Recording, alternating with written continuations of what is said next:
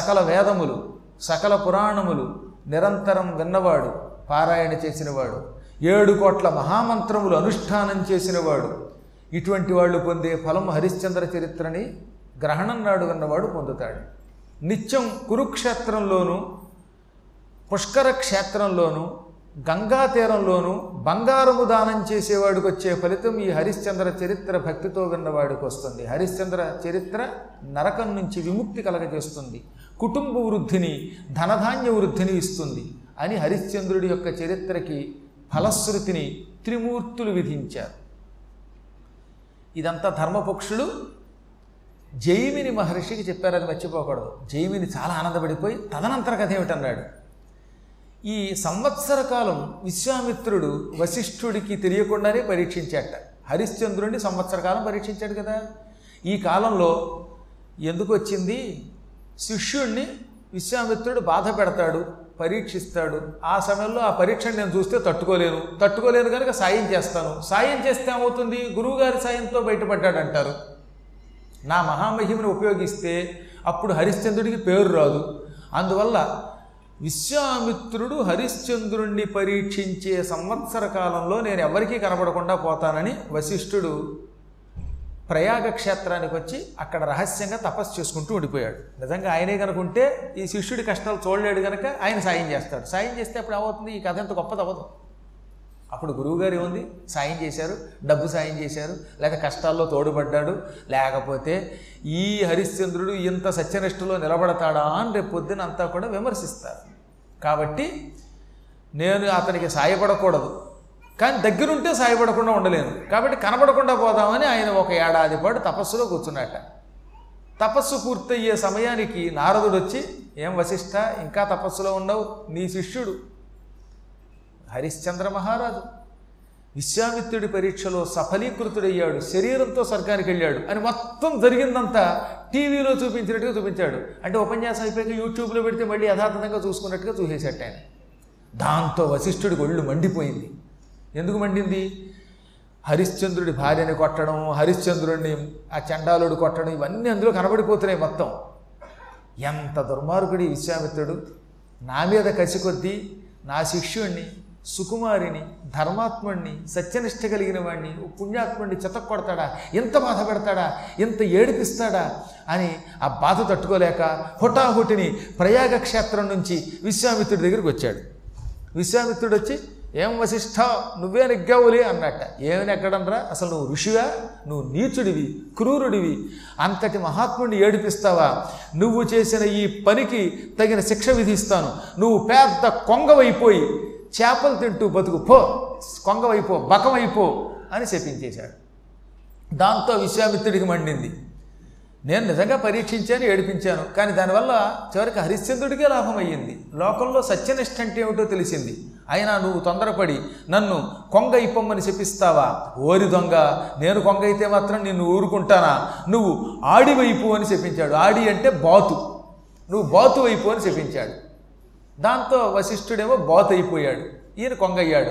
ఆడి బక. ఈ రెండు ఒకటి ఆడి ఒకటి బక అయ్యాయి. ఒకటి బాతు ఒకటి కొంగ అయ్యాయి. మూడు వేల తొంభై ఆరు యోజనముల పొడవున్న కొంగ అయ్యట విశ్వామిత్రుడు ఏకంగా. యోజనం అంటే ఎనిమిది మైళ్ళు ఎనిమిది ఇంటూ మూడు వేల తొంభై ఆరు. అంటే అంత ఇంటికి వెళ్ళాక లెక్కేసుకోండి. ఇంకా ఈయన వశిష్ఠుడు రెండు వేల యోజనముల బాతు. అంటే పదహారు వేల మైళ్ళు పొడుగున్న బాతు అయ్యాడు కింద కూర్చోడానికి కుదరదుగా? అందుకని ఆకాశంలో నిలబడ్డారు ఇద్దరు. ఈ బాతు ఈ కొంగ రెండు కూడా మళ్ళీ ఈ జంతువులైపోయినా పక్షులైపోయినా కసి అయిపోయినా కసికసే కదకండి ఒకళ్ళొకళ్ళు చెప్పించుకుని అందులో పక్షులు అయ్యారేమో కసి కొద్దీ విశ్వామిత్రుడు నన్ను కొంగై పొమ్మంటావుటాయి వశిష్ట అని ముక్కుతో ఓ కోడి పొడిచాడు నన్నేమో బాతుని చేస్తావట్రా విశ్వామిత్ర అని ఆయన కొట్టాడు. ఇక చూడండి ఇద్దరు ఆకాశంలోకి లేచి ఒక మైలు వెనక్కి వెళ్ళడం మళ్ళీ ముందుకు రావడం ఢీ కొట్టుకోవడం మొదలెట్టారు. ఢామ్ అంటే ఢామ్ ఢామ్ అంటే ఢామ్ అని యో యుద్ధం చేసి పారేశారు ఇద్దరు. ఆ రెండు రెండు భయంకరమైన పార్టీలు అవి ఈ రెండు రెండు రాజకీయ నాయకుల్లాగా రాజకీయ నాయకులు ఉంటారే వాళ్ళకి ఎవరు ప్రజలక్కర్లా ఊరికి నాటకం ఓట్ల కోసం వీడు ధర్నా వాడు ధర్నా. అన్నీ మోసాలే. అలా వీళ్ళిద్దరు కొట్టుకోవడం మొదలెట్టారట. ఏం యుద్ధం చేశారు? పత్ర ప్రోద్ధూతవాత ప్రబల రయమునల్ పర్వత శ్రేణి తోలన్. గాత్రోద్యత్ సాంద్రదీప్తుల్ గగనము దిశలు కప్పుచుండంగ చెంచెన్నెత్ర ప్రాంతంబులందగ్ని కణములొరలన్ వీక నుండొంటిదాకెన్ పత్రిద్వంద్వంబు లోక ప్రకరము తలరన్ భైరవాటోపలీలన్. రెక్కలిలా టప్ప టప్ప టప్ప కొడుతూ ఆకాశంలో ఎగురుతూ ఆ రెండు ఢీకొంటున్నాయి. ఆ రెండింటికి పెద్ద కళేబరం పెద్ద పెద్ద రెక్కలు అవ్వడం వల్ల ఆ రెక్కల నుంచి వచ్చే గాలికి మొత్తం ఆకాశం అదిరిపోయింది. మేఘములు చల్లా చెదరైపోయాయి ఎంకిపెళ్ళి సుబ్బి చౌకు వచ్చిందని సామెత ఉందిలేండి ఈ రెండు ఎగురుతూ ఉంటే ఈ ఎగిరిన గాలికి ఈ భూమండలంలో ఉన్న ఊళ్ళు కదిలిపోయాయి కొండలు కదిలిపోయాయి చెట్లు ఊగిపోయాయి. మీరు ఎప్పుడన్నా హెలికాప్టర్ ఎగురుతూ ఉంటే దగ్గరగా చెట్లు ఎలా కదిలిపోతాయి? హెలికాప్టర్కే చెట్లు ఆ గాలికే కదిలిపోతుంటే ఇవి పెద్ద పెద్ద రెక్కలతో ఎగురుతూ ఉండడం వల్ల ఆ దెబ్బతో మొత్తం ఆ అడవుల్లో ఉన్న చెట్లు చెట్లన్నీ అటు ఇటు ఇటు అటు ఊగిపోయి ఓ పెద్ద తుఫాను హుద్దు హుద్దు గుద్దు గుద్దు తుఫాను అయిపోయింది అది. ఈ విధంగా భయంకరం అయిపోయింది దాంతో ఆకాశం నుంచి అగ్నికణాలు ఉరివాయి ముక్కులతో పొడుచుకున్నాయి.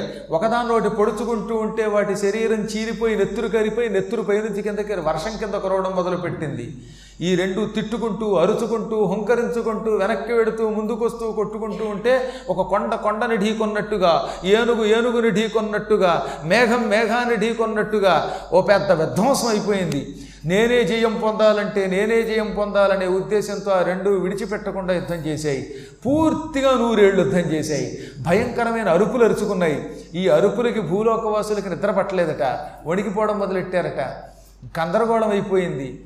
దాంతో మొత్తం భూమంతా అస్తవ్యస్తం అయిపోయింది దేవతలు వణిగిపోయారు రాక్షసులు వణిగిపోయారు కిన్నరులు వణిగిపోయారు సుర సిద్ధ సాధ్య నర కిన్నర పన్నగ యక్షచారణాసుర విద్యాధర గంధర్వాది జాతుల వాళ్ళంతా పరుగు పరుగున వెళ్ళి బ్రహ్మదేవ శుభభాగ్య విధాత ఈ పక్షులు రెండు ఘోర యుద్ధం చేస్తున్నాయి. విశ్వామిత్రుడు వశిష్ఠుడు ఒకళ్ళొకళ్ళు చెప్పించుకుని కొంగగా బాతుగా మారిపోయి ఆకాశంలో నిలబడి ఒకళ్ళొకళ్ళు తెగ తిట్టుకుంటూ అరుచుకుంటూ యుద్ధం చేస్తున్నారు. అతులిత పక్షి పక్ష పవనాహతి ధూళి సర్వభూత కంపిత ముగుచుండె ధాత్రి. సకల ప్రాణులతో కూడిన భూమండలం వణిగిపోతోంది స్వర్గం వణుకుతోంది పాతాళం వణుకుతోంది ఎంతకాలం వీటి యుద్ధం? ఈ యుద్ధంలో మా అందరం కూడా అసంబద్ధులం అయిపోతున్నామని ఏడ్చారు. ఎందుకంటే వాటి యుద్ధం వల్ల ప్రళయం వచ్చింది. నిజం చెప్పాలంటే ఈ రెండు యుద్ధం చేస్తున్న కాలంలో సగానికి సగం భూలోక వసూలు చచ్చిపోయారు టెక్క జనాభా కంట్రోల్ చేయాలంటే ఇలాంటి యుద్ధం జరగాలన్నమాట.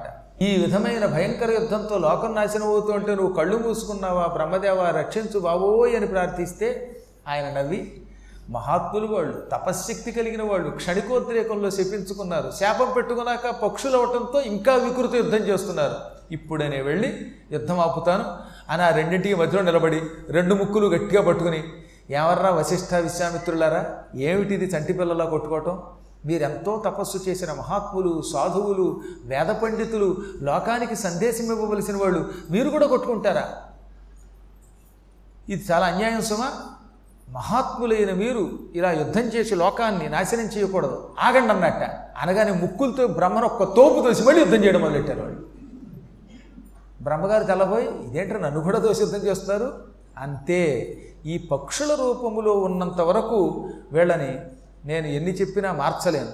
కాబట్టి ఈ జన్మలో వీళ్ళు ఇలా కొట్టుకుంటారు. అని తన తపశ్శక్తితో ఏం చేశాడు? కమండల జలం తీసి ఆ రెండింటి మీద చల్లాడు జల్లగానే బాతు కాస్త మళ్ళీ వశిష్ఠుడైపోయింది. కొంగ కాస్త విశ్వామిత్రుడైపోయింది. దాంతో ఇద్దరికీ శాపముక్తి అయిపోయి మళ్ళీ మానవాకారాలు ధరించారు. అప్పుడు వాళ్ళని పిలిచి నాయనలారా మీరు బ్రహ్మర్షులు లోకశ్రేయస్సు కోసం మీ తపస్సు వినియోగించాలి. ఇలా తాత్కాలికోద్రేకంతో ఒకళ్ళతో ఒకళ్ళు కొట్టుకుంటూ ఉంటే శాపాలు పెట్టుకుంటూ ఉంటే మీకు నష్టం లోకానికి నష్టం. మీకే మీరు బాగానే ఉన్నారు ఇప్పుడు. లోకాలు చూడండి ఎంత అల్లకలోలం అయ్యాయో. జ్ఞానులు ఎప్పుడూ వైరాగ్యంతో ఉంటారు. జ్ఞానులకి వైరాగ్యం రాగద్వేషాలు ఉండవు. విరోధం ఉండదు. ఒకరితో ఒకరు విరోధించి యుద్ధం చేస్తున్నారంటే వాళ్ళు జ్ఞానులు కారు. మీకు బ్రహ్మజ్ఞానం కావాలంటే ఈ రోజు నుంచి మీరు మీ బద్ధ విరోధం విడిచిపెట్టి పరమసఖ్యంతో ఉండండి. కలిసిపోండి. అనగానే విశ్వామిత్రుడు వశిష్ఠుడు కన్నీళ్ళు పెట్టుకుని క్షణికోద్రేకంలో ఈ పిచ్చి పని చేశాం బ్రహ్మదేవ క్షమించని ఒకళ్ళొకళ్ళు కౌగిలించుకున్నారు. విశ్వామిత్రుడు అన్నాడు నువ్వు ఎంతో జ్ఞానివి సాధారణంగా కోపగించి చెప్పించవు నీకు కూడా కోపం తెప్పించి పొరపాటు చేశాను నన్ను క్షమించన్నాడు. నేను మాత్రం నిన్నెందుకు శపించాలి అనవసరంగా కొంగైపోమ్మని అని ఆయన క్షమించమన్నాడు. దాంతో ఆ ఇద్దరు ఒకరికొకరు క్షమాపణ చెప్పుకొని కౌగిలించుకోవడంతో అక్కడికి ఆ గొడవ వదిలిపోయిందిట. మళ్ళీ ఇద్దరు వెళ్ళి లోకశ్రేయస్సు కోసం మహాతపస్సు చేసి మళ్ళీ కూలిపోయినటువంటి గృహాలు పాడైపోయిన అడవులు కొండలు బాగు చేశారు. వాళ్ళు ఎంత గొప్పవాళ్ళు అంటే వాళ్ళ తపశ్శక్తితో విరిగిపోయిన కొండలు మళ్ళీ యథాతథంగా తయారు చేశారట. ఈ విధంగా ఈ యుద్ధం చివరికి సుసంపన్నం అయ్యింది. దీనికి ఆడీబక యుద్ధం అని పేరు. ఎప్పుడైనా జీవితంలో కొట్టుకోకుండా ఉండేవాళ్ళు ఎవరన్నా ఉంటారంటే కష్టమట. అప్పుడప్పుడైనా భార్యాభర్తలు కొట్టుకోకుండా ఉండరు. ఇక నిత్యం కొట్టుకునే భార్యాభర్తలకు కొదవేయలేదు కలియుగంలో. ఎంత గొప్పవాడైనానండి ఏదో ఒక సమయంలో భార్య భర్త మీదో భర్త భార్య మీదో కేకలేయకుండా ఉండరట. ఏమో అలా అన్నారు పురాణాల్లో. మీ సంగతి నాకేం తెలుసు? నేను నా సంగతి చెప్పుకుంటున్నాను. కాబట్టి చెప్పొచ్చేది ఏంటంటే ఏదో ఒక సమయంలో ఎంత గొప్పవాడైనా ఒక్కసారైనా విసుక్కోకుండా ఉంటాడా? ఆఖరికి పార్వతి కూడా సతీదేవిగా ఉన్నప్పుడు భర్త మాట కాదని తపస్సుకి వెళ్ళి ఈ దక్షుడు యజ్ఞానికి వెళ్ళి శరీరం విడిచిపెట్టింది. శివుడి మాట కాదంది అప్పుడు. లక్ష్మీదేవి విష్ణువుని విరోధించి భూలోకానికి రాబట్టే ఈ వెంకటాచల మహాత్మ్యం వచ్చింది. కాబట్టి త్రిమూర్తులు కూడా అప్పుడప్పుడు భార్యాభర్తలు విభేదించారు. అలా ఈ లోకంలో ఎప్పుడూ కొట్టుకోకుండా ఒక్కనాడు కూడా పరస్పర విరోధం లేకుండా ఉన్న జంట కేవలం ఒకే ఒక జంట ఉన్నదట మొత్తం సమస్త లోకాల్లో. వాళ్ళే రతీ మన్మధులు. రతీదేవి మన్మధుణ్ణి కానీ మన్మధుడు రతిని కానీ అసలు యావజ్జీవితం ఒక్కవారు కూడా ఏమనుకోలేదట. అంత గొప్ప జంట అని పురాణాలు చెప్పాయి. కాబట్టి వాళ్ళు అంత గొప్ప ఆలోచించారు. అందుకే రతీదేవి మన్మధుడు చచ్చిపోతే అంటుంది ప్రతికూలాచరణంబు ప్రతికూలాచరణంబు నా వలన అల్పంబైన నీవందితే ప్రతికూలాచరణంబు నీ వలన అల్పం బైననే నందితే. క్రితమొక్కండును లేని చందమిది లక్ష్మీపుత్ర ఇచ్చోట నన్నతి దుఃఖాన్విత డిల్చిపోవ తగవా అధ్వాన్నపుం పట్టునను ఒకప్పుడు శివుడు తన మూడవ కన్ను తెరిచి మన్మథుడిని భస్మం చేశాడు. అప్పుడు రతీదేవి ఏడుస్తూ ఒక్కనాడు కూడా నీకు వ్యతిరేకంగా నేను నడుచుకోలేదు నాకు వ్యతిరేకంగా నువ్వు నడుచుకోలేదు మనిద్దరం పరస్పరం తిట్టుకోలేదు ఎప్పుడు. ఐకమత్యంతో బతికాం. ఈ లోకంలో ఎక్కడా ఎప్పుడూ లేని అపూర్వ దాంపత్యం మనది. అటువంటిది ఇవాళ నన్ను విడిచి నువ్వు ఎలా వెళ్ళావని నేర్చిందనమాట. దాన్ని బట్టి ఎంత గొప్ప ఐకమత్యమో ఆలోచించండి. ఈ లోకంలో అలాంటి దాంపత్యం కావాలి. కానీ ఉండడం కష్టం. ఏదో ఒక సమయంలో ప్రతి వ్యక్తి ఏదో ఒక పొరపాటు లేకుండా ఉండలేడు. అందుకని ఇక్కడ ఏమన్నారు? ఆడిబక సాంపరాయము వేడుకతో వినిన చదువ. ఈ ఆడిబక యుద్ధం ఉందే విశ్వామిత్రుడు వశిష్ఠుడు కొంగగాను ఇటు బాతుగాను వారి కొట్టుకుని మళ్ళీ విముక్తి పొందిన యుద్ధం. దీనికి ఆడిబక యుద్ధం ఆడిబక సాంప్రదాయం సాంప్రదాయం అంటే యుద్ధం అని పేరు. ఈ ఘట్టాన్ని శ్రద్ధగా వింటే భార్యాభర్తలు ఇక మీదట భవిష్యత్తులో ఎప్పుడైనా కొట్టుకున్నా ఎంతో పూర్వం కొట్టుకున్నా ఆ పాపం నుంచి విముక్తి పొందుతారు. భార్యాభర్తలు పరస్పరం యుద్ధం చేస్తే అది మహాపాపం. ఆ పాప విముక్తి కోసం ఇది వినాలి. కాబట్టి భార్యాభర్తల తగాదాలు ఇలాంటి కొన్ని పాపాలు ఉన్నాయి ఈ పాపములకు ప్రాయశ్చిత్తం ఆడీబక యుద్ధం శ్రద్ధగా వినడం. జీవితంలో మిత్రుల మధ్య వైరుధ్యం వస్తే కూడా పాపమే. ఈ మిత్ర భంగము చేసుకున్నవాడికి వచ్చే పాపం కూడా ఇది వింటే పోతుంది. కొన్ని రకాల అశాంతులు రావు. కుటుంబం హాయిగా ఉంటుంది. కుటుంబంలో తగాదాల వల్ల అశాంతి కదటండి? ఆ అశాంతి పోవడానికి ఇది వినాలి. అనగా ఇప్పుడు ఆనందపడిపోయిన జైమిని ఓహరి నాయనో పక్షులారా మీరు మామూలు పక్షులు కాదు ధర్మపక్షులు. ఇప్పుడు నాకు ఒక గొప్ప సందేహం చాలా కాలం నుంచి పట్టి పీడిస్తున్నది. అసలు మానవ జన్మ ఎందుకు వచ్చింది? ఈ జీవుడు ఎలా పుడతాడు? ఇక్కడి నుంచి మొదలవుతున్నాడు? దత్తాత్రేయ చరిత్ర అంటారు దీన్ని జడోపాఖ్యానం అంటారు. ప్రతి వ్యక్తి ఏదో ఒక సమయంలో ఏదో ఒక జన్మ ఎత్తాడు. ఎన్నో జన్మలు ఎత్తితే కానీ మానవ జన్మ రాదుగా? జంతువునాం నరజన్మ దుర్లభం. ఇందాకటి దాకా ఉన్న కథ అంతా అయిపోయింది. ఈ ధర్మ సందేహాలు తీర్చడం హరిశ్చంద్రోపాఖ్యానం అయిపోయింది. ఇక్కడ నుంచి కొత్త చాప్టర్ అన్నమాట. దీనికి జడోపాఖ్యానం అని పేరు. ఈ ఉపాఖ్యానం అసలు మొత్తం దీనికి అంతటికీ ఒక గొప్ప ఆయువు పట్టు. సద్గురు కటాక్షం లభించి దత్తాత్రేయ కటాక్షం లభించి మానవులు తరించటానికి జైమిని ప్రశ్నిస్తే ఆ ప్రశ్నలకు సమాధానంగా ధర్మపక్షులు ఈ దత్తాత్రేయ చరిత్ర చెప్పాయి. దీనికే ఇటు గురుచరిత్రని జడోపాఖ్యానమని దత్తచరిత్రయని అలర్కోపాఖ్యానమని సదాచారమని పేరు. ఇన్ని పేర్లతో ఉంటుందన్నమాట. ఆయన అన్నాడు ఎన్నో జన్మలు ఎత్తెత్తెత్తి మానవ జన్మలోకి వస్తాడు. అందుకే జంతువున నరజన్మ దుర్లభం. జీవులలో మానవ జన్మ ఎత్తడం చాలా కష్టం. ఈ మానవ జన్మ ఎత్తిన తర్వాత మళ్ళీ తర్వాత వాడు మానవ జన్మ ఎత్తుతాడా? లేక వెనక్కి కడతాడా? ఇంకో పనికి మాలిన జన్మ కడతాడా? మానవ జన్మ తర్వాత ఏమొస్తుందో తెలుసుకోవాలని ఉన్నది కొందరు మానవులే పుడతారు కానీ పిచ్చి పనులు చేస్తారు. అప్పుడు ఏమవుతారు వాళ్ళు? మళ్ళీ మానవ జన్మ వస్తుందా? ఆడవాళ్ళు ఆడవాళ్ళుగా మగవాళ్ళు మగవాళ్ళుగానే పుడతారా? కొంతమంది మా ఇంట్లో ఫలానా వాడు పోయాడండి వాడు మా ఇంట్లో మళ్ళీ పుట్టాడండి అంటారు. ఇది నిజమేనా? ఒక్కొక్కప్పుడు ఫలానా ఆవిడ పోయింది ఇంట్లో మళ్ళీ మనవరాలుగా పుట్టిందంటారు. ఇది నిజమేనా? ఈ ఆవిర్భావము తిరోభావం అంటే పుట్టడం చావడం ఎక్కడి నుంచి జరుగుతుంది? దీనంతా ఎవరు నడుపుతున్నారు? కథం సంజాయతే జంతు ఈ ప్రాణి అసలు ఎక్కడి నుంచి పుడుతున్నాడు ఎలా పుడుతున్నాడు? కథం వాస వివర్ధతే. చివరికి వీడికి నివాసం ఎక్కడుంటోంది? తల్లి కడుపులో ఉన్నవాడు ఎలాగా పెరుగుతున్నాడు? ఈ తల్లి కడుపు చాలా ఆశ్చర్యకరమైన ఒక కోశం. ఆ కోశంలో ఇంతకాలం ఉండడమే కష్టం. ఉన్న అభివృద్ధి చెందడం ఇంకా కష్టం. ఓ చోట మనిషి ఉండాలంటే వాడికి ఎన్నో సౌకర్యాలు ఉండాలి. తల్లి కడుపులో ఉన్నాడండి. ఉన్నప్పుడు తల్లి ముడుచుకుంటుంది ఒక్కోసారి. నిద్రపోతుంది. ఇలా పడుకుంటుంది అలా పడుకుంటుంది. ఒక్కోసారి కారం తింటుంది ఒకసారి తీపి తింటుంది ఒకసారి దిక్కుమాలిన పంది మాంసం తింటుంది ఒకసారి నంది మాంసం తింటుంది. లేకపోతే అట్టు తినచ్చు ఇంకో పిట్టు తినచ్చు. ఇవన్నీ తింటూ ఉంటే ఈ ఆహారం ఆ కడుపులో ఉన్న శిశువు ఎలా తట్టుకోగలుగుతున్నాడు? కడుపులో ఉన్న పిల్లవాడు అవయవాలు బాధ కలగకుండా ఎలా ఉంటున్నాడు? ఒక్కొక్కప్పుడు వాడికి కూడా బాధ కలుగుతున్నాడు. తల్లిట బాగా ముడుచుకున్నప్పుడు లోపల పిల్లలు బాధపడతారు. అప్పుడే తల్లికి నొప్పులు వస్తాయి. ఇలా తల్లి కడుపులో అభివృద్ధి పొందుతూ చెత్తాచెదారం తింటూ తాను మాత్రం జీర్ణం కాకుండా అవయవాల బాధ తట్టుకుంటూ అవయవ పీడ తట్టుకుంటూ ఎలా బతుకుతున్నాడు? చివరికి నిష్క్రాంతి మొదరాత్ ప్రాప్య కథం వా వృద్ధిం మృత్యతి తల్లి కడుపులో అభివృద్ధి పొందడం ఒక ఎత్తు ఆ తల్లి కడుపులోంచి బయటికి ఎలా వస్తున్నాడు? వచ్చిన తర్వాత వెళ్ళి ఎలా అభివృద్ధి పొందుతున్నాడు? తల్లి కడుపులో ఉన్నప్పుడు పూర్వజన్మ జ్ఞానం ఉంటుందిట. కానీ బయటకు వచ్చాక ఉండదంటారు కొంతమంది కొందరు ఉంటుందంటున్నారు. ఇవన్నీ అనుమానాలు జైమిని అనుమానాలు. తల్లి కడుపులో ఉన్నంత వరకు నేను పూర్వంలో ఇలాంటి వాడిని ఆ జన్మలో ఇలా ఉన్నాను ఇలా చేశాను అలా చేశాను అవన్నీ చేయడం వల్ల పద్మాకర్ గారి పురాణం మధ్యలో డిస్టర్బ్ చేసి ఫోన్ మాట్లాడాను కనుక నేను కడుపులో ఉన్నాను. ఈ కడుపులోంచి బయటకు వచ్చాక ఇంకెప్పుడు వచ్చే జన్మలో ఆయన పురాణం శ్రద్ధగా వింటాను జాగ్రత్తగా వింటాను అనుకుంటాట. తీరా బయటకు వచ్చాక అది మర్చిపోతాట నిజమేనా? చచ్చునెడ నిజ జ్ఞానం నెట్టు దొరగు పుట్టి పుట్టగానే జ్ఞానం పోతుందిట. చచ్చేటప్పుడు కూడా మళ్ళీ తాను ఎవడం మర్చిపోతాట. రెండే రెండు సమయాల్లో జ్ఞానం పోతుంది.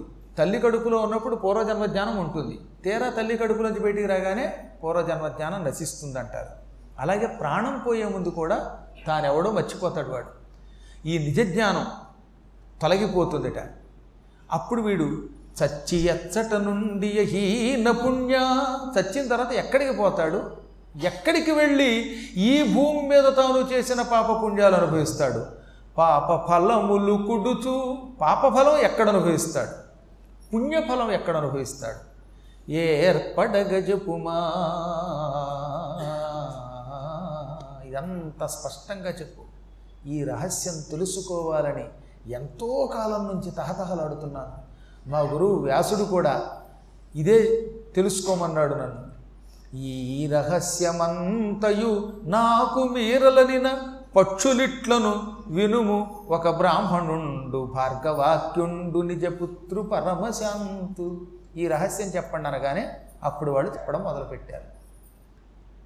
ఆ కథా విశేషాలతో రేపు స్వస్తి ప్రజాభ్య పరిపాలయంతాం. అయ్యేన మార్గేణ మహీం మహిషా గోబ్రాహ్మణి సమస్త సమస్తా